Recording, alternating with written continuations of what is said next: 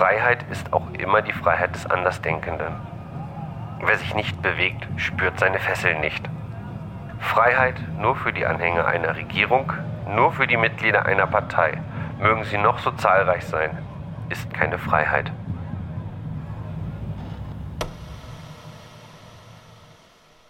siebzehnter Januar neunzehnhundertachtundachtzig. Kaum entfalteten sich die Transparente mit diesen Worten, wurden sie sogleich wieder niedergerissen.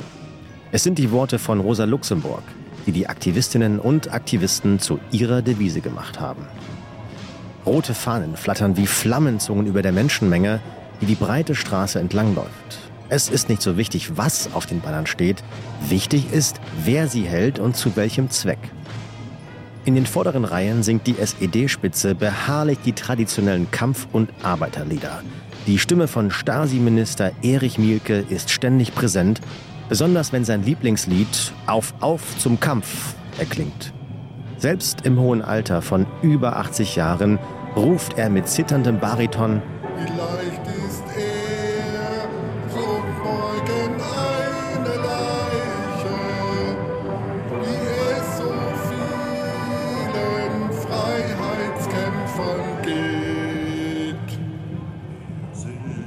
Ein weiterer Dauerbrenner ist das Lied »Dem Morgenrot entgegen« mit dem eingängigen Refrain »Wir sind die junge Garde des Proletariats.« In den letzten Jahren der D D R klang dies aus den Mündern der älteren Herren eher wie ein verzweifeltes Flüstern im Dickicht. Diese Demonstration führt zum Grab von Rosa Luxemburg auf dem Friedhof in Friedrichsfelde, der auch als Friedhof der Sozialisten bekannt ist. Das Denkmal für die Ikonen der Novemberrevolution und die Opfer des Spartakusaufstandes, ursprünglich neunzehnhundertsechsundzwanzig von Ludwig Mies van der Rohe entworfen, wurde neunzehnhundertfünfunddreißig von den Nationalsozialisten zerstört. Die heutige Gedenkstätte der Sozialisten wurde im Januar einundfünfzig wieder eingeweiht. Eine vier Meter hohe Mauer aus roten Klinkern umschließt zwei Drittel des riesigen Porphyrsteins mit der Inschrift »Die Toten mahnen uns«. Erich Honecker, an der Spitze der Kolonne marschierend, ahnt nicht, dass dieser Marsch in Friedrichsfelde später als Symbol für die doppelte Beerdigung der kommunistischen Idee stehen wird.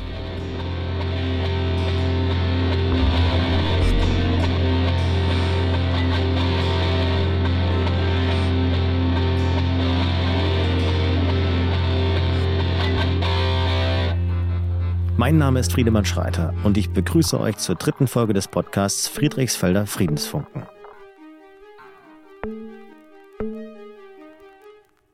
Es war im Voraus erkennbar, dass der Aufmarsch der S E D für die Machthaber unerwünschte Konsequenzen haben könnte. In einem Schreiben an die Diensteinheiten des Ministeriums für Staatssicherheit wurde dies einige Wochen zuvor festgehalten. Erneut intensivieren Feindorganisationen und andere gegnerische Stellen und Kräfte ihre subversiven Aktivitäten gegen die D D R, diesmal unter dem Vorwand des Engagements für Menschenrechte und erhöhte Freiheit. Bereits in den Tagen vor dem siebzehnten Januar hatte die Staatssicherheit Informationen von inoffiziellen Mitarbeitern erhalten, die über die Absichten verschiedener Oppositioneller informierten. Diese planten, mit eigenen Transparenten an der Demonstration teilzunehmen. Im Vorfeld der Demonstration wurde potenziellen Teilnehmern in sogenannten vorbeugenden Gesprächen klargemacht, dass ihre Absicht als Provokation betrachtet werden würde und Provokateure mit rechtlichen Konsequenzen rechnen müssten. hundertfünfzig Personen wurden dazu gebracht, schriftlich zu versichern, dass sie der Gedenkveranstaltung fernbleiben würden. Viele wurden entweder in ihren Wohnungen festgehalten oder auf dem Weg zum Treffpunkt gestoppt. Innerhalb von vierundzwanzig Stunden wurden Dutzende von Personen, die die Absicht hatten, aus der D D R auszureisen, in den Westen abgeschoben. Doch nicht alle ließen sich von den Maßnahmen der Geheimpolizei einschüchtern. Vertreter verschiedener Gruppen nutzten die Demonstration als Gelegenheit, um mit ihren Transparenten auf die Straße zu gehen. Da sie ihre eigenen Straßenaktionen nicht anmelden konnten, schlossen sie sich der offiziellen Liebknecht-Luxemburg-Demonstration an. Und dann bin ich dummerweise am siebzehnten Januar achtundachtzig wollte ich zu einer Demonstration gehen, zu Ehren von Karl Liebknecht und Rosa Luxemburg. Das sind ja immer diese Veranstaltungen, die äh, am ersten Mai, am Tag der Republik, am siebten Oktober und dann eben diese Rosa Luxemburg-Karl Liebknecht-Demo, weil das eben, die D D R hat sich natürlich auch um Historie bemüht und da gehörten eben solche alten Arbeiterführer vom Anfang des Jahrhunderts. Des zwanzigsten Die gehörten halt dazu.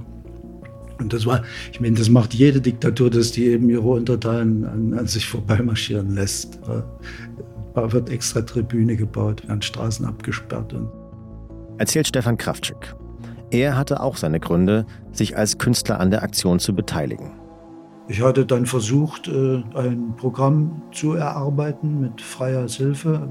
Das war ein bisschen inszeniert, ein Brecht-Programm, wo jeder Text von Bertolt Brecht war. Weil, weil ich dachte, na, es liegt ja an meinen Texten und wenn alles von Brecht ist, der ja zum offiziellen Erbekanon der D D R dazugehörte, da kann ich ja nichts falsch machen. Dann habe ich das Programm dann eingereicht beim Magistrat von Berlin. Und dann wurde ich dahin bestellt und da wurde mir auf den Kopf zugesagt, Herr Krawczyk, aus Ihrem Mund klingt sogar Brecht wie ein Staatsfeind. Da konntest du das auch abschminken. Also mir wurde dann letztendlich der Rückweg in, in den offiziellen Kulturbetrieb verbaut und dann führte es eben zu dieser Entwicklung. Und da wollte ich eben hingehen, um, um da transparent hochzuhalten gegen Berufsverbot in der D D R. Ich, meine, ich war davon betroffen und in dem Sinne war das mein gutes Recht, darauf hinzuweisen, dass es mir reicht. Ne? Das haben die natürlich als, als Vorwand genommen, um mich da eben wegzunehmen, weil, weil das hat ja immer mehr Leute angezogen. Also wie gesagt, zweitausend Leute, das ist ja kein Pappenstiel mehr. Ne? Sechs Tage vor der Demonstration, zum Zeitpunkt des Konzerts von Stefan Krawczyk und Freya Klier, das in Form eines Abendgottesdienstes in der Friedrichsfelder Kirche stattfand, hatte der Friedrichsfelder Friedenskreis bereits seine Position zur Teilnahme an der Aktion entwickelt. Auf Bitten der VertreterInnen anderer Berliner Gruppen, die während des Gottesdienstes zur Teilnahme an der öffentlichen Aktion aufrufen wollten, verweigerte der Friedenskreis diese öffentliche Ankündigung. In den folgenden Tagen verschärften sich die Missverständnisse zwischen Befürwortern und Gegnern des Aufmarsches. Reinhard Schult beschrieb es so. Die Erklärung, dass Ausreisewillige als Initiatoren kaum unsere Anliegen im Blick haben dürften und wir nicht mit so provokanten Mitteln deren schnellere Ausreise befördern wollen, auch nicht, wenn alles unter den großen Mantel der Menschenrechte passt, stieß auf völliges Missverständnis. So hielt der Friedrichsfelder Friedenskreis Abstand von der Teilnahme an der Demonstration. Rolf Walter erläutert diese Entscheidung ebenfalls. Es war eigentlich abgesprochen, wir gehen da nicht hin. Also auch Schuld und so äh, hat er alle gesagt, dass an dieser, also dorthin nicht gehen. Dann kam noch einer, der mitgemacht hat, äh, ja, im Friedenskreis Friedrichsfelde und einem möglichen Oppositionskram. Äh, das war Wolfgang Wolf, auch ein I M, der hatte dann vorgeschlagen, äh, wir machen das am Rosa-Luxemburg-Stein an der Prenzlauer Allee-Ecke, was ist das, Saarbrücker Straße, wo jetzt sozusagen, der ist, steht gerade nicht da, soll aber wieder dorthin kommen. Und wir machen dort eine Veranstaltung, da hätten sie natürlich alle abgeräumt, weit, von weit weg. Und war schon irgendwie, also Reinhard sagte, ist alles relativ gefährlich und äh, wenn da mal nicht was, äh, dass alle Leute nach dem Westen rausschmeißen, was ja dann auch passiert ist. Und äh, also Bärbel und alle dann rausgeräumt haben. Über hundert Personen wurden von der Staatssicherheit direkt vor Ort verhaftet und auch eine Woche später wurden zahlreiche prominente BürgerrechtlerInnen festgenommen. Die Stasi ließ sogar vom Institut für Gesellschaftswissenschaften die Herkunft der Losungen überprüfen und zweifelte Luxemburgs Autorenschaft an. Immer nur die Polizei als Gegenüber. Was ist das? Gegenüber von uns hatten sie eine Wohnung gemietet, um uns da eben immer überwachen zu können. Und die Wohnung war natürlich verwanzt und so weiter. Natürlich wussten die, was ich vorhatte. Das war dann auch so, dass du, dass du auch nicht ständig daran denkst, dass du überwacht wirst oder so. Da kannst du nicht leben. Das ist halt so gewesen. Und ich habe nicht gedacht, dass sie mir irgendwann mal Gewalt antun, als ich verhaftet worden bin. Als sie mich dann überführt haben nach Hohenschönhausen, haben sie mir fast das Handgelenk gebrochen. Da wirst du innerhalb von, von einer Bruchteil einer Sekunde von einem halbwegs äh, selbstständigen Menschen in einen Bündel Schmerz verwandelt. Ne? Und dann hast du erstmal große Angst. naja, diese Verhaftung, da gehst du aus dem Haus, an der nächsten Straßenecke steht auf einmal, stehen auf einmal zwei große Kerle vor dir und fragen, sind Sie Stefan Krawczyk? Und dann habe ich gesagt, was wäre, wenn nicht? und, und dann haben sie mich mitgenommen. Und zweihundert Meter weiter stand in Rottburg, das ist eine Automarke in der D D R gewesen. Und da, da kriegst du, das hast du bestimmt den Film schon oft gesehen, halten sie so die Hand über den Kopf und dann musst du in das Auto einsteigen. Und ich hatte diese Stativsegmente von diesem Transparent, die hatte ich mir in die Ärmel gesteckt. Und, und dann, dann habe ich zu dem Mädel was so gemacht mit diesen Stativen. Was ist denn jetzt? Und also ich habe immer versucht, so, das so humorig, wie, wie es nur irgend geht, aufzufassen, bis sie mir dann eben, dann, wie ich schon gesagt hatte, fast das Handgelenk gebrochen haben, im Abführgriff ist. Oder was da. Und wenn die das so weit runterdrücken, hast du solche Schmerzen. Das ist sofort angeschwollen und dann sitzt du in diesem Gefängniswagen, mit dem sie äh, mich dann nach Hohenschönhausen transportiert haben. Dann kriegst du eben das geschwollene Handgelenk, kriegst du die Handschellen rumgedrückt und dann sitzt du in so einem, in so einem kleinen Kabuff, da sitzt du drin. Und das ist halt diese Verhaftung. Das ist irgendwie, irgendwie fühlt man sich dann schon nicht, als in, nicht in aller Menschenwürde behandelt. Überhaupt, das habe ich mir hinterher dann so überlegt, was sich diese Schweine rausgenommen haben. Ne?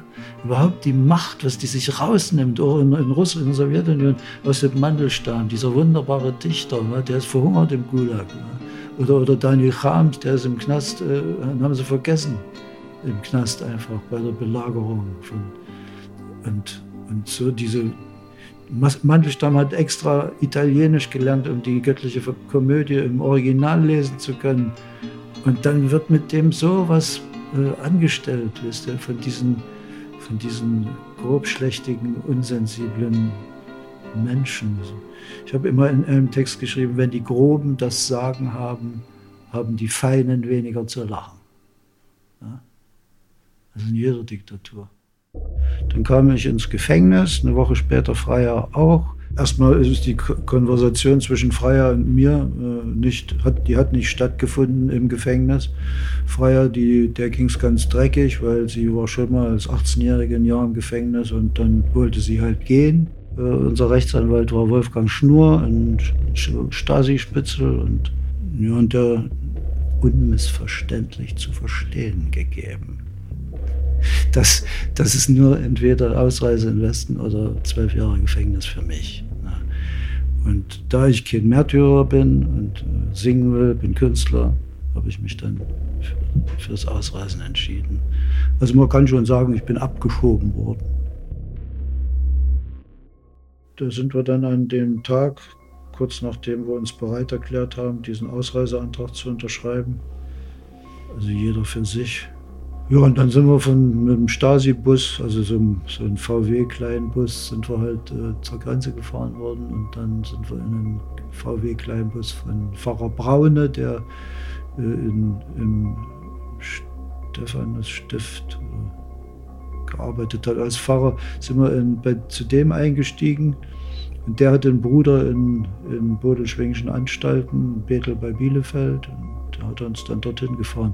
Dass das das Ziel ist, hat er uns nicht gesagt während der Reise. Das haben wir dann durch, durch die Nachrichten im Deutschlandfunk erfahren. Sind wir im Auto gefahren, war Autoradio an. Da sagen sie im Deutschlandfunk, dass wir unterwegs sind nach Bethel bei Bielefeld. So. Und dann sind wir dort ausgestiegen und da waren wir dann die ersten drei Tage dort in Bethel bei Bielefeld. Und da gab es so eine Pressekonferenz mit fünf Kamerateams und hundertzwanzig Journalisten. In den Tagen nach der Demonstration und den darauffolgenden Verhaftungen hatten diejenigen, die im Gefängnis waren, keine Vorstellung davon, welchen Aufruhr diese Festnahmen in der D D R ausgelöst hatten. Stefan Krawczyk wurde innerhalb kurzer Zeit zur neuen Symbolfigur der Protestbewegung in der D D R. Solidaritätsbekundungen breiteten sich landesweit aus und fanden auch in der Bundesrepublik Resonanz. In den Kirchen der D D R wurden spezielle Gottesdienste abgehalten, in denen Fürbitten für die Freilassung der Inhaftierten gehalten wurden. Laut Stasi-Unterlagen versammelten sich bei diesen Fürbitterandachten jeden Abend in einigen Kirchen von Ostberlin bis zu dreitausend Menschen. Der Massenaufmarsch war das Ergebnis einer allgemeinen Verschärfung der kritischen Stimmung im Land und des wachsenden Selbstbewusstseins der oppositionellen Minderheit. Die Öko- und Friedensgruppen setzten sich klar als politische Opposition durch. Sie entwickelten neue Formen politischer Aktionen und des Protests, wie zum Beispiel Mahnwachen und tägliche Protestmeetings, um einen kontinuierlichen Protest außerhalb der Kirche zu organisieren. Tatsächlich führte dies zu gewaltlosem und anhaltendem öffentlichen Protest, dem sich auch neue Bevölkerungsteile anschlossen.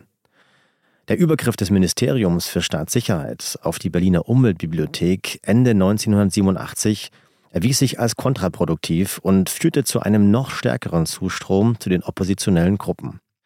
Das hatte solidarisierende und mobilisierende Effekte auf die Bürgerbewegung, stärkte ihr Selbstbewusstsein und ihren Zusammenhalt. Bei der Liebknecht-Luxemburg-Demonstration neunzehnhundertachtundachtzig kamen alle auf einmal zusammen. Die Machthaber und ihre Wächter, die VertreterInnen der Opposition und verärgerte BürgerInnen. Einige strebten an, aus der D D R ausgewiesen zu werden, während andere in der Menge nach Gleichgesinnten suchten, so wie es bei normalen Kundgebungen und Demonstrationen üblich ist. Manche wiederum versuchten, persönliche Forderungen geltend zu machen, wie etwa die Aufhebung des Berufsverbots.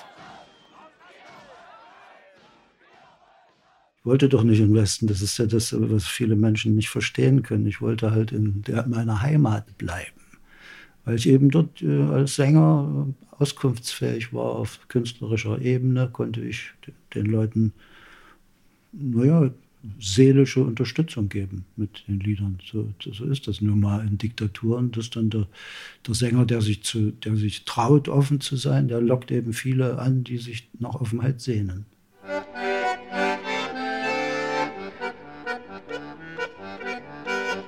Eine Amnestie wäre nobel, um letztendlich zu befreien. Unsere hohen Staatsbanausen, ja, ich würde ihnen verzeihen. Einen Vorteil hätte die Sache, jedenfalls am ersten Mai. Wenn sie leer ist, die Tribüne, muss auch keiner dran vorbei.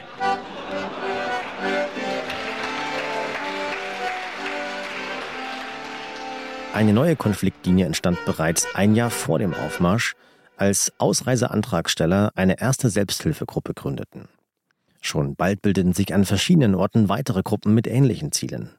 Im Zusammenhang mit dem Übergriff auf die Berliner Umweltbibliothek rückte auch die exponierte Position der evangelischen Kirche und die Anwendung gewaltloser Widerstandsformen der kirchlichen oppositionellen Gruppen verstärkt ins öffentliche Bewusstsein.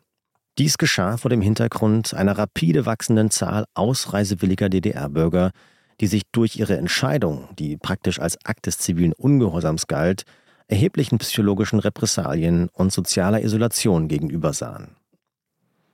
Viele suchten in der Kirche Unterstützung, indem sie ihre privaten Anliegen mit politischen Motiven verknüpften und symbolischen Protest zeigten, um dadurch die Ausreise zu provozieren. Die visumfreie Ausreise aus Ungarn ins westliche Ausland seit achtundachtzig und der illegale Ausreiseakt von Jürgen Sparwasser am zehnten Januar neunundachtzig verstärkten die Entschlossenheit der Ausreisewilligen. Es wurde darüber diskutiert, wie und wann sie an die Öffentlichkeit treten sollten, und viele entschieden sich schließlich für die Teilnahme an der Luxemburg-Gedenkdemonstration. Die Öko- und Friedensgruppen in der D D R sahen sich plötzlich mit einer Gegenbewegung konfrontiert, die sie zum Teil selbst durch ihre Aktivitäten mit angestoßen hatten. Menschenrechtsgruppen leiteten Ausreisewillige dazu an, informelle Gruppen zu bilden, die später versuchten, sich den politisch alternativen Gruppen bei den Kirchengemeinden anzuschließen. Diese Anknüpfungsversuche wurden von den Berliner oppositionellen Kreisen jedoch abgelehnt mit der Begründung unterschiedlicher Interessen und der Gefahr einer Verwässerung der umfassenderen politischen Ziele der Bürgerbewegung. Nach der Demonstration solidarisierten sich aber die VertreterInnen der Bürgerbewegung mit den Inhaftierten. Sie forderten ihre sofortige Freilassung und das Ende aller Repressalien gegen gesellschaftlich engagierte Menschen. Dazu gaben die Kirche von unten, die Gruppe Gegenstimmen, der Friedenskreis Friedrichsfelde, die Umweltbibliothek, die Punks von der Erlöserkirche und die Initiative Frieden und Menschenrechte eine gemeinsame öffentliche Erklärung ab. Diese Solidarisierung erreichte schnell große Ausmaße. Die D D R-Presse startete eine verschärfte Hetzkampagne, während gleichzeitig die Solidaritätswelle ihren Höhepunkt erreichte und sich über die gesamte D D R ausbreitete. In rund vierzig Städten fanden Solidaritätsveranstaltungen in Kirchen statt. Tatsächlich war keine der an den Ereignissen beteiligten Seiten auf eine so rasche Entwicklung und die massenhafte Beteiligung vieler Menschen vorbereitet. Dies wird durch widersprüchliche Aussagen von Vertretern verschiedener Parteien belegt. Die Kirchenleitung versuchte, die Proteste zu dämpfen oder zu lenken. Obwohl sie betonte, dass alle Inhaftierten freigelassen werden sollten, bekundete sie auch Vertrauen in die geltende Rechtsordnung. Diese Position wurde von Bischof Voigt bekräftigt. Die Kirche und ihre Gruppen werden darauf bedacht sein müssen, dass ihre Solidarität mit den inhaftierten Menschen nicht ihr Anliegen verdunkelt, gewaltlos, unprovokativ und dialogbereit das Zusammenleben in unserer Gesellschaft mitzugestalten. Eine Vertreterversammlung der Kirche von unten aus zwölf Städten forderte öffentlich die Einrichtung von Mahnwachen und äußerte die Erwartung, dass die Kirchenleitung sich daran beteiligen und ihre Räume für Mahnwachen bereitstellen sollte. Aus Sicht der Stasi bestand die größte Gefahr gerade in Massenaktivitäten und Kundgebungen im kirchlichen Raum, die auf den öffentlichen Raum überschwappen und sich dadurch ausbreiten könnten. Es steht den Kirchen nicht zu, gemeinsam mit Feinden des Staates Forderungen nach der Freilassung von Straftätern zu erheben und die Staatsorgane damit unter Druck zu setzen. Die kirchlichen Amtsträger sind aufzufordern, staatliche Festlegungen nicht in kirchlichen Veranstaltungen und gegenüber Vertretern westlicher Massenmedien zu kommentieren und in ihrem Sinne auszulegen. Die westliche Frankfurter Allgemeine Zeitung äußerte sich ausgesprochen positiv dazu. Genau ins Auge zu fassen ist die erstaunliche Koalition, die sich unter dem Druck der Ereignisse zusammenfand. Sie reichte von der Bundesregierung samt Opposition über die evangelische Kirche in der D D R bis zur Ostberliner Führung. Alle wollen Ruhe im Land. Gruppen, die sich darauf konzentrierten, gesellschaftliche Probleme zu lösen, und solche, die einfach nur ausreisen wollten, hatten zunehmend Konflikte miteinander. Als die Solidaritätsgottesdienste für die im Januar Inhaftierten teilweise von Ausreiseantragstellern genutzt wurden, um ihre Ausreisewünsche lautstark zu artikulieren, trennte sich die Umweltbibliothek von der Staatsbürgerrechtsgruppe und untersagte ihnen die weitere Nutzung ihrer Räume. Obwohl fast alle Gruppen in der D D R ähnliche Erfahrungen während ihrer Solidaritätsaktionen für die im Januar Inhaftierten gemacht zu haben scheinen, äußerten besonders der Friedenskreis Friedrichsfelde, die Kirche von unten sowie die Umweltbibliothek diesen Widerspruch öffentlich. Die unerwartete und von den D D R-Staatsorganen als freiwillig vorgestellte Ausreise der inhaftierten AktivistInnen führte zu einem abrupten Zusammenbruch der Solidarisierungswelle und zu einer Krise im politisch alternativen Milieu. Die moralische und politische Integrität der ausgereisten AktivistInnen wurde in Frage gestellt, da sie ihre Widerstandsethik privaten Interessen untergeordnet hatten. Die Gruppen, die unter dem Schutz der Kirche agierten, befürchteten, von den Ausreisenden instrumentalisiert zu werden, um deren private Ausreise zu unterstützen. Tatsächlich versuchten die Ausreisenden solche Gruppen, die bereits durch ihre eigenständige staatsfeindliche Öffentlichkeitsarbeit die Aufmerksamkeit der Sicherheitsorgane auf sich gezogen hatten, für die Verbreitung ihrer eigenen Anliegen zu nutzen.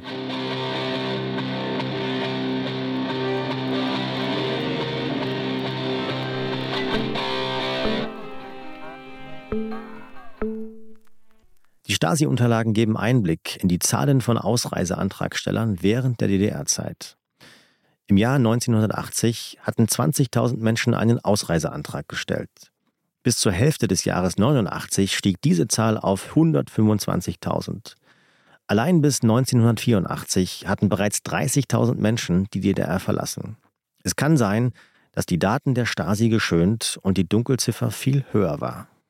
Seit dem Mauerbau neunzehnhunderteinundsechzig sollten möglichst wenige Menschen die D D R verlassen. Das war nicht immer das politische Ziel, denn in den ersten Jahren nach dem Krieg betrachteten sowohl die sowjetischen Behörden als auch die späteren D D R-Regierenden die Abwanderungen als ein Mittel, um Feinde des Sozialismus, kriminelle und arbeitsscheue Menschen loszuwerden. Erst neunzehnhundertsechsundfünfzig reduzierte die D D R mit einer Gesetzesänderung den Besucherstrom aus und die Fluchtzahlen in den Westen. Unter Honecker wurden kontrollierte Ausreisegenehmigungen genutzt, um unliebsame Personen loszuwerden.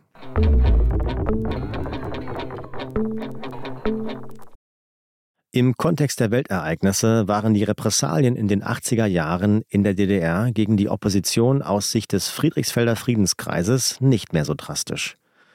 Aus diesem Grund musste die Opposition schmerzlich den Weggang vieler Mitglieder in den Westen verzeichnen und sah sich mit dem Ersatz gesellschaftlich relevanter Ziele durch persönliche Interessen konfrontiert.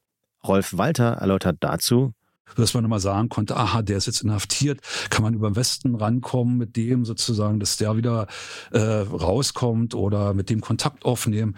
Und äh, das war ja auch eine ganz gute Versicherung gewesen. Also eigentlich hatte man einen relativ luxuriösen Widerstand, fand ich wenigstens so. Anderes haben es, glaube ich, nicht so gesehen, aber ich fand das eigentlich relativ, war immer so ein Katz-und-Maus-Spiel gewesen. Und da ich das vom Fußball her kannte, äh, habe ich da relativ viel Freude dran gefunden, auch Stasi auszutricksen. Dadurch hatte man auch ein bisschen Schutz gehabt. Deswegen auch innerhalb der Kirche hatte die Kirche selber auch einen Schutz gehabt. Ich glaube, wäre das nicht da gewesen, dann wäre es der Kirche wie in Rumänien ergangen, nicht? Wo dann, oder in Russland, wo dann einfach mal ein Schwimmbad reinkommt, nicht? In die Kirche oder eine Turnhalle oder irgendwas anderes, nicht? Und draußen Ceausescu dann dran hängt. Sonst wäre das, glaube ich, denen so passiert. Und da hatten wir wirklich, glaube ich, sehr viel Glück hier. Stefan Krawczyk bestätigt diese Aussage mit folgender Überlegung. Also wenn ich in fünfziger Jahren gewirkt hätte, wenn ich schon eher geboren worden wäre und hätte dann in fünfziger Jahren so gewirkt, wie ich dann in achtziger Jahren gewirkt habe, dann wäre ich tot gewesen. Ganz klar. Nickschuss und fertig. Naja, man muss ja auch mal Glück haben. Die Öffentlichkeit im Westen und die nicht vorhandene Sprachbarriere zwischen Ost und West, die hat natürlich eine Menge dazu beigetragen, dass die, diese Gruppen große Aufmerksamkeit im Westen hatten und die konnte man nicht so einfach, die haben ja niemandem was getan, die haben nur Fragen gestellt. Die haben ja nicht Bomben gelegt oder äh, Politiker entführt, sondern die haben nur Fragen gestellt und, und haben den Finger in die Wunde gelegt. Und dann machte man natürlich einen schlechten Eindruck, wenn dann plötzlich so eine Gruppen verschwinden oder bestimmte Leute verschwinden. Die haben genügend Einzelpersonen schon demontiert. Entweder in den Westen abgeschoben oder psychisch so zerstört, dass die also sich völlig zurückgezogen haben aus allem. Und in den Gruppen war, wurde auch immer großes Misstrauen gesät. Niemand konnte so zu hundert Prozent sicher sein, wer ist denn jetzt Informant und wem kann ich vertrauen. Erzählt Günter Pfeiffer, der damals Mitglied des Gemeindekirchenrates in Friedrichsfelde war. Und es war auch so, dass nun innerhalb der Gemeinde nicht alle so rückhaltlos dafür waren, dass dieser Friedenskreis hier in Friedrichsfelde agierte. Das muss man einfach auch sagen. So wie die D D R-Gesellschaft auch die Spalten war, geteilt war, so war es natürlich auch in der Kirchengemeinde. Trotz ihrer Distanzierung von der Teilnahme an der Demonstration wurde die Gemeinde Friedrichsfelde auch stark von den darauf folgenden Ereignissen betroffen. So führte die Einladung von Freya Klier und Stefan Krawczyk zu einer Spaltung der Kirchengemeinde und markierte gleichzeitig den Beginn einer zunehmenden Entfremdung, an deren Ende die Absetzung von Gottfried Gartenschläger aus seinem Amt stand. Gottfried Gartenschläger war ja schon neunzehnhundertachtundachtzig versetzt worden, von Friedrichsfelde erst hier aufs Dorf irgendwo. Münchow oder, naja, jedenfalls, es gab damals schon Querelen, weil er äh, da bestimmte Vorstellungen hatte über, über die Anzahl der Gottesdienste und warum da eben in einem Raum zweimal hintereinander der gleiche Gottesdienst äh, stattfindet. Und naja, es war jedenfalls äh, eine ziemlich haarige Zeit auch und wir haben hier in Friedrichsfelde, da gab es wirklich Zerwürfnisse darum, gerungen, dass er doch bleiben könnte. Zur Rehabilitierung des Pfarrers nach seiner Versetzung formulierte der Friedenskreis einen offenen Brief. In den letzten Tagen sind in unserem Land erschreckende Dinge aufgedeckt worden. Korruption, Unterdrückung, Lüge, Fehlverhalten und Fehlentscheidungen. Schuldlos ist wohl niemand. Jeder hat zumindest zu viel geschwiegen, zu viel geduldet, zu wenig Zivilcourage gezeigt. Aber nicht alle haben immer geschwiegen. Manchmal gab es hier und da ein wenig Mut, ein bisschen Widerstand. Versuche der Auflehnung. Gut, dass es das gab, sonst müssten wir uns noch mehr schämen als ohnehin. Denen, die ihrem Gewissen folgten und hier und da ihre Furcht überwanden, ist oft übel mitgespielt worden. Sie wurden verfolgt, diskriminiert, bestraft und verleumdet. Jetzt müssen sie Wiedergutmachung erfahren. Das verlangen wir auch für Pfarrer Gottfried Gartenschläger aus der Kirchengemeinde Friedrichsfelde. Die fatale Entscheidung Gartenschlägers, in einem Gottesdienst das Programm Pässe und Parole von Krawczyk und Klier aufführen zu lassen, war wohl durchaus ein Akt der Zivilcourage, die in den Augen der Kirchenadministration als eine beispiellose Frechheit und ziviler Ungehorsam darstellte. Die Bürokraten waren sich einig. Wer ungehorsam ist, wird bestraft. Pfarrer Gartenschläger protestierte schriftlich dagegen, dass persönliche Ansichten plötzlich zu einem Visitationsbescheid werden und es ohne Begründung und unbewiesen plötzlich amtlich heißt: Seht, so ist es. Sein Protest war erfolglos, denn das Feld war ja schon gut bereitet. Amtspflichtverletzung, zum Einlenken nicht bereit und nun auch noch unbelehrbar. Und eigentlich gab es eine große Gruppe von Gemeindegliedern, die ganz entschieden dafür waren, dass er bleibt. Und dann gab es natürlich auch die Gegenströmung, ist ja logisch. Andererseits war der Friedrichsfelder Kreis in dieser Zeit in besonderem Maße in das allgemeine Geschehen eingebunden und reagierte auf alle Herausforderungen der Zeit, indem er versuchte, seine Position sowohl gegenüber der Kirche als auch gegenüber den anderen oppositionellen Gruppen und den neu in die Kirche strömenden Menschen zu behaupten.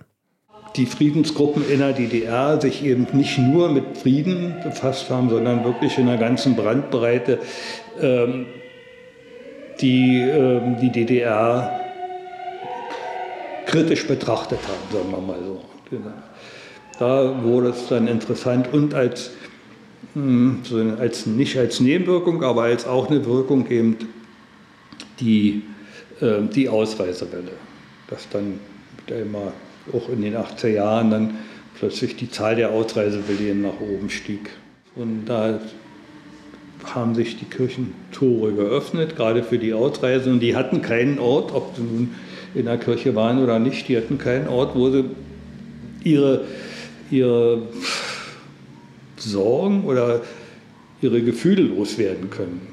Waren immer alle isoliert und in so einer Gruppe von Gleichgesinnten, wo man davon ausgehen konnte, ja, die verstehen einen. Und außerdem, wer jetzt so einen Ausreiseantrag gestellt hat, da hat er nichts mehr zu verlieren. Also dem Grund, da passierte nichts mehr. In den Bänden der Enquete-Kommission zur Aufarbeitung der S E D-Diktatur finden wir eine Geschichte, die die Haltung gegenüber den Ausreisewilligen nach den Verhaftungen bei der Demonstration anschaulich demonstriert. Als bei einer Veranstaltung in der Kirche in Berlin-Friedrichsfelde Ausreisewillige aufgefordert wurden, nach Hause zu gehen, blieb die Hälfte sitzen. Der Pfarrer der Kirche, Gottfried Gartenschläger, rief den Gehenden hinterher: Die Ratten verlassen das Schiff. Heute bleibt uns die Gewissheit darüber verwehrt, ob dies ironisch oder ernst gemeint war. Und hier ist ein ganz anderer Blickwinkel, der diesen Mann in seinem Streben nach demselben Ziel zeigt, zu dem viele der D D R-BürgerInnen strebten: Reisefreiheit. Nur allein mit Träumen ist das nicht getan. Ende Oktober achtundachtzig feierte die schwer erkrankte Tante von Gottfried Gartenschläger ihren fünfundsiebzigsten Geburtstag und plante einen Umzug. Gartenschläger beantragte eine Besuchsreise und wollte diese mit seinem eigenen Fahrzeug durchführen. Sein Antrag wurde abgelehnt und Gartenschläger beschwerte sich daraufhin. Um den wahren Grund für die Nichtgenehmigung seiner Reise herauszufinden, wandte sich Gartenschläger an das ganze Karussell der Staatsorgane, darunter die Volkspolizei, die Staatsanwaltschaft, das Justizministerium und schließlich an das höchste Staatsorgan, den Ministerrat der D D R. Sein Argument lautete, dass vor dem Gesetz doch alle gleich seien. In einem Gespräch im Innenministerium, das angeblich zu einer anderen Angelegenheit stattfand, erkundigte sich Gartenschläger auch nach den Verordnungen und Gesetzen bezüglich seiner Reise. Er erhielt jedoch angeblich nur vage Informationen. Hier ist ein Zitat aus seiner Beschwerde. Ich frage mich nun, nach welchen Kriterien entscheidet denn das Innenministerium? Ich protestiere auch entschieden gegen solche Praxis, bei der die einen offensichtlich alles dürfen und andere weniger oder nichts. Die einen können selbstverständlich, wann immer sie wollen, in die B R D oder West-Berlin, in die Schweiz, Österreich, wo immer sie hinwollen, fahren. Es bedarf bei ihnen keiner dringenden Familienangelegenheit. Und natürlich könnten sie auch reisen, wie immer sie wollen, zum Beispiel mit einem eigenen Kraftfahrzeug. Andere können gar nicht reisen und wenn es dann wirklich notwendig wäre, mit dem Auto zu fahren, geht es nicht. Es kommen auch weitere Beispiele, welche die Ungerechtigkeit und Willkür belegen und konkreter werden. Ich kenne aber etliche Leute, die völlig selbstverständlich mit ihrem Kraftfahrzeug in die B R D fahren, auch in den Urlaub, nach Portugal, Spanien und so weiter. Einen traf ich sogar in der B R D, noch dazu mit seiner Freundin. Ich betone, weder dort nur zum Einkaufen noch dienstlich, er hatte nichts Dienstliches zu erledigen und natürlich mit eigenem Kraftfahrzeug. Der Ton des Briefes wirkt sicherlich aufgedreht. Alle sind gleich, doch andere sind gleicher. Auf wen bezieht er sich? Wer hat sich im Westen so lässig verhalten? Bei dem hier von mir angeführten Personenkreis handelt es sich überwiegend um auf künstlerischem Gebiet Tätige, die ihre Reisepässe wohl vom Kulturministerium haben. Das waren aber ganz persönliche Angelegenheiten. Gleichzeitig engagierte sich Gottfried Gartenschläger für die Partnerkirchengemeinden außerhalb der D D R, wohin er regelmäßig mit anderen Gemeindemitgliedern reiste. Ging alles mehr oder weniger drunter und drüber. Und meine Erinnerung an die Zeit kommt immer wieder mal hoch, wenn mit Freunden aus dieser Zeit, mit denen ich immer noch befreundet bin und zusammen bin, kommt schon mal der Gedanke, Mensch, kannst du dich noch entsinnen? Auch in Bezug zum Beispiel auf die Aktionen mit Rumänien. Erzählt Günter Pfeiffer. Hatten sich Dinge so entwickelt, dass die Gemeinde sich selbst einen Partner in Rumänien gesucht hat, der eben, äh, dem geholfen wurde, der mit Lebensmitteln, mit Kleidung und dergleichen versorgt wurde. Von hier aus äh, war ja, das war nicht so normal, aber so war es eben in Friedrichsfelde. Und äh, da war sein Engagement auch gerade äh, im Rahmen sozusagen der westlichen Partnergemeinde, die ja auch mit Namibia wieder zusammengearbeitet hat und äh, die dann auch die Babypillen wieder besorgt haben, die er da wieder nach Rumänien, auch die Unterstützung, die er in Rumänien geleistet hat für die Gemeinde, hat ja auch viele bewogen, dann einfach auch dort zu bleiben, wo dann glaube ich auch später das äh, deutsche Gymnasium dann gegründet wurde in Kronstadt oder in Hermannstadt, irgendwo ist da so ein Ding. Das war auch ein paar haben einfach auch gesagt, Gartenschläger war für uns wichtig gewesen. Ohne Gartenschläger hätten wir Rumänien auch gar nicht überlebt. Und ich denke, da hat er schon viel angeschoben. In diesem Kontext teilt Rolf Walter eine weitere Geschichte über die zwiegespaltene Persönlichkeit von Gottfried Gartenschläger. Aber es gab dann immer auch so kuriose Begegnungen von Gartenschläger, äh, für einen christlichen Menschen so ist oder ob das gut ankommt, äh, wenn dann also der Superintendent oder mal auch Stolpe, also über die Friedenskreise haben wir auch viel Zusammenarbeit mit Stolpe, mit Schnur dann auch, mit dem Rechtsanwalt, der dann später auch I M war. Stolpe war ja auch I M, aber es ist ja nie richtig rausgekommen, was da bei ihm war. Und die kamen ja dann auch in der Gemeinde vorbei. Und dann war einmal so ein Treffen gewesen. Da war, glaube ich, Stolpe bei und äh, Krusche, Superintendenten. Dann hat Gartenschläger, der hat ja auch viele Hilfsprojekte in Rumänien gehabt. Hat dann also hat die Babypillen nach Rumänien runtergefahren, zigtausendfach in dem Auto drinne. Und hat dann über Ungarn äh, sich solche Striptease-Kalender geholt mit nackten Frauen. Und wo dann also der Superintendent mit dem, äh, mit dem Präse, äh, mit, mit äh, Stolpe ankam, dann hingen an jeder Tür und an jedem Türrahmen hingen dann nackte Frauen, nicht Kalender. Und solche Sachen nicht. War, hat natürlich Eindruck gemacht auf alle nicht. Also, der hat dann wieder abgehangen, die Kalender. Die hingen ja nur da für den Besuch nicht, mit die sich alle total ärgern und äh, eigentlich von der Rolle kommen. Und Gartenschläger so ein bisschen seine Macht gezeigt hat. Und deswegen war der Fall auch, glaube ich, so je gewesen und die große die Enttäuschung einfach zu groß, dass dann auch später kein Gespräch mehr zustande kam. Er hat es einfach versäumt, den Anschluss nochmal zu nehmen, versucht, das zu, mit den Leuten zu klären. Nicht zu erklären, sondern einfach mit den Leuten zu klären. Weil man hat ja wirklich eine Weile lang einen gemeinsamen Weg gehabt, der teilweise dann auch am Ende ziemlich gefährlich war. Also was heißt gefährlich, aber er hatte seine Risiken einfach mit. Man wusste ja auch nicht, wo die Reise hingeht im Osten. Gibt es die Grenzlösung, äh, der gesagt hat, wir können es lösen wie auf dem Platz am Tiananmen hier oder in welche Richtung geht's? Dass es am Ende so glücklich abgeht, war ja vorher gar nicht voraussehbar.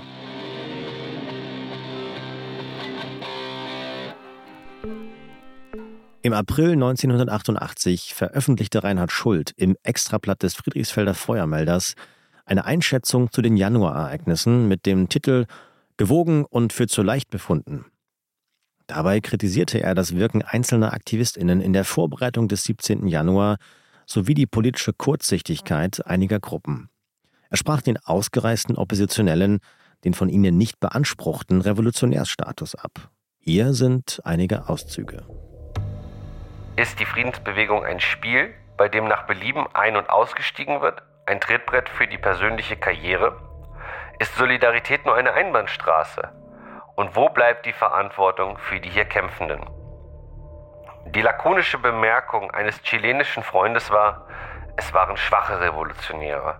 Die Inhaftierten gingen als politische Personen in den Knast, verlassen haben sie ihn als Privatperson. Unsere Arbeit ist auf Veränderungen in unserer Gesellschaft orientiert. Eine politische Zusammenarbeit mit Menschen, die jede Hoffnung auf Veränderung hier aufgegeben haben, macht unsere Arbeit unglaubwürdig und diffamiert die Friedensbewegung in den Augen vieler als Sprungbrett in den Westen.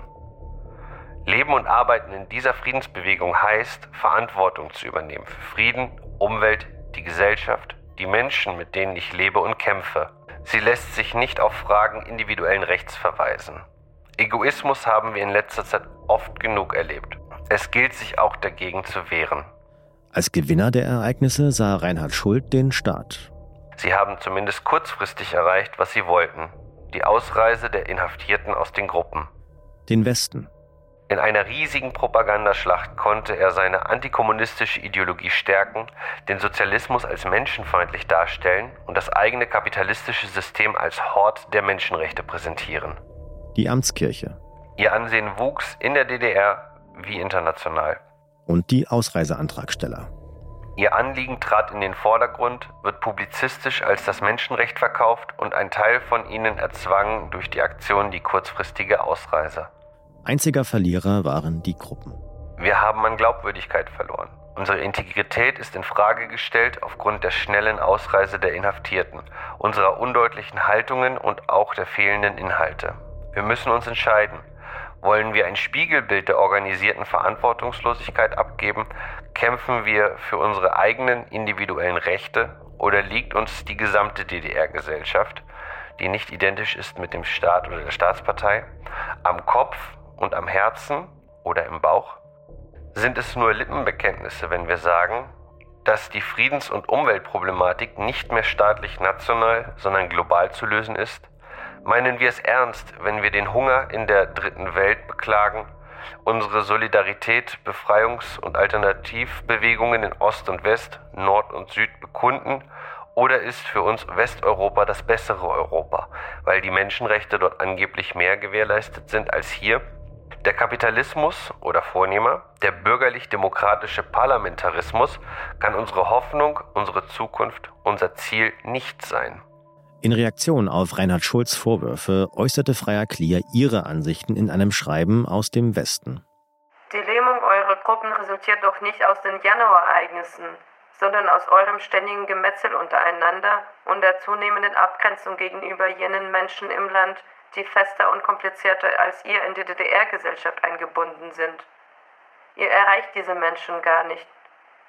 Die meisten Unzufriedenen in der D D R sehen nicht in euren Gruppen eine Alternative zu ihrem bisherigen Leben, sondern in eine Ausreise aus der D D R. Es gab auch weit verbreitete Meinungen, dass Schult in seinem Beitrag Opfer zu Tätern umkehrte.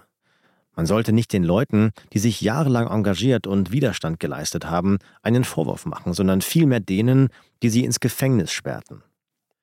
Dieser Konflikt ist ein deutlicher Ausdruck und eine inhaltliche Vorwegnahme der schnellen Ausdifferenzierung des oppositionellen Umfelds während des Umbruchs von neunzehnhundertneunundachtzig und neunzig. Die politisch engagierten Basisgruppen hatten aufgrund ihrer sozialen Zusammensetzung und der effektiven Manipulation durch die Machthaber selten einen klaren Einblick in die tatsächlichen Interessen der D D R-Bevölkerung. Dies führte dazu, dass die politisch oppositionelle Minderheit im Herbst neunzehnhundertneunundachtzig, die kurzzeitig in der Lage war, den aufkommenden Massenprotest politisch zu artikulieren, mit ihren Forderungen nicht das vorherrschende Meinungsbild der Bevölkerung widerspiegelte. Dies wurde besonders deutlich, als sich die Dynamik im Winter neunzehnhundertneunundachtzig schnell in Richtung Wiedervereinigung bewegte, wobei die Ausreisenden quasi die treibenden Kräfte dieses eher materiell und wirtschaftlich als politisch und gesellschaftlich motivierten Zieles waren. In einer Diktatur wird die scheinbare Trennung zwischen öffentlich und privat auf die Probe gestellt.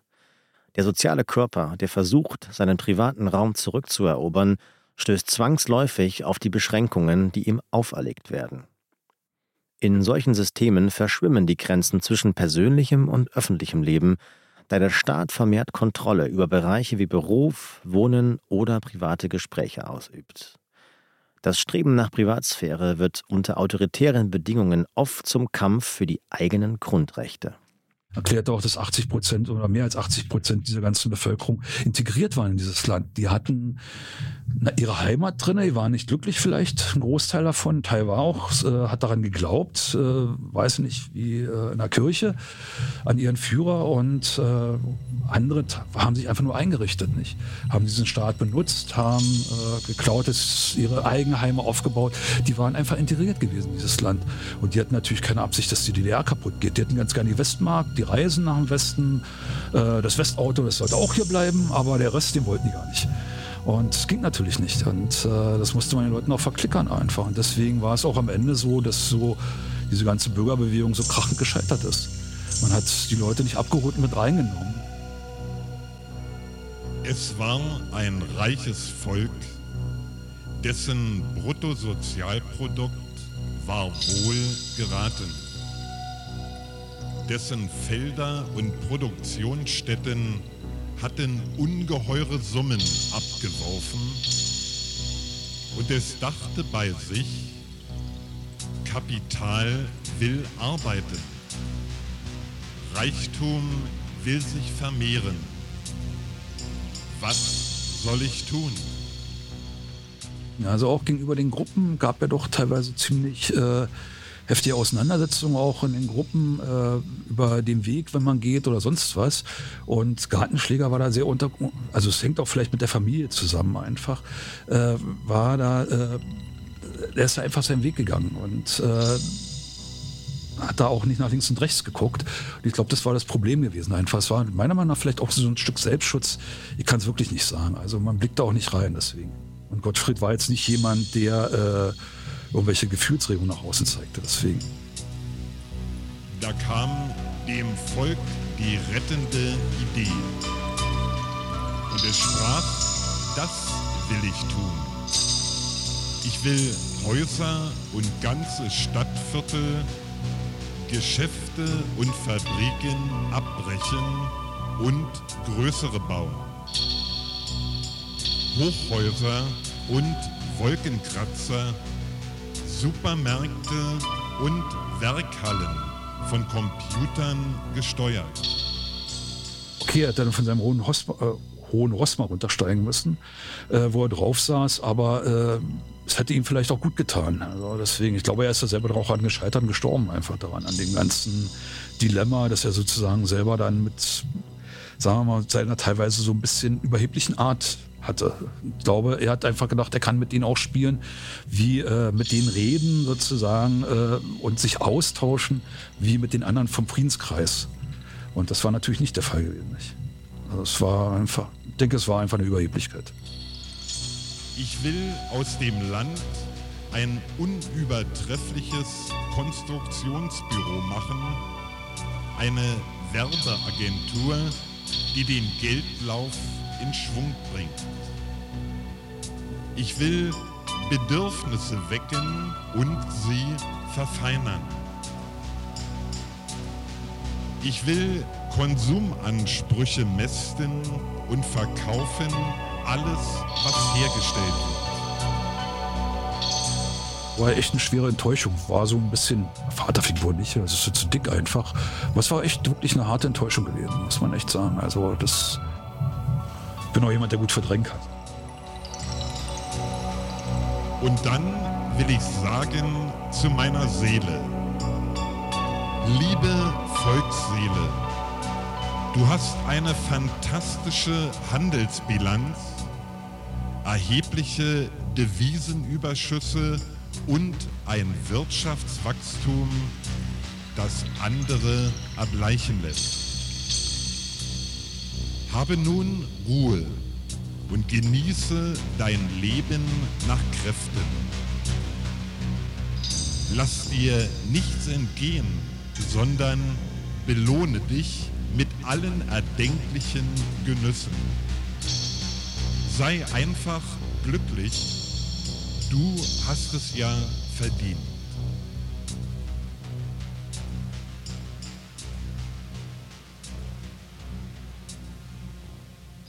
Aber Gott sprach zum Volk: Du Narr!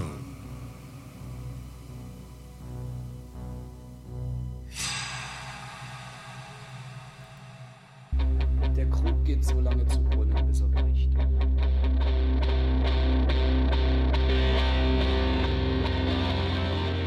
Die nächste Folge mit dem Titel Frieden könnt ihr in einer Woche auf allen bekannten Plattformen hören. Dieser Podcast hätte nicht ohne Hilfe entstehen können. Viele engagierte Menschen, HistorikerInnen und ZeitzeugInnen haben zu dessen Gelingen beigetragen. Sie haben ihr Wissen und ihre Erinnerungen an diese Zeit an uns weitergegeben und somit erst möglich gemacht, dass wir euch hier die Geschichte der Friedensbewegung in Friedrichsfelde erzählen können. An dieser Stelle möchten wir einen besonderen Dank an unsere Gesprächspartner Rolf Walter, Stefan Krawczyk und Günter Pfeiffer aussprechen, die ihre ganz persönlichen Erfahrungen und Gedanken mit uns geteilt haben.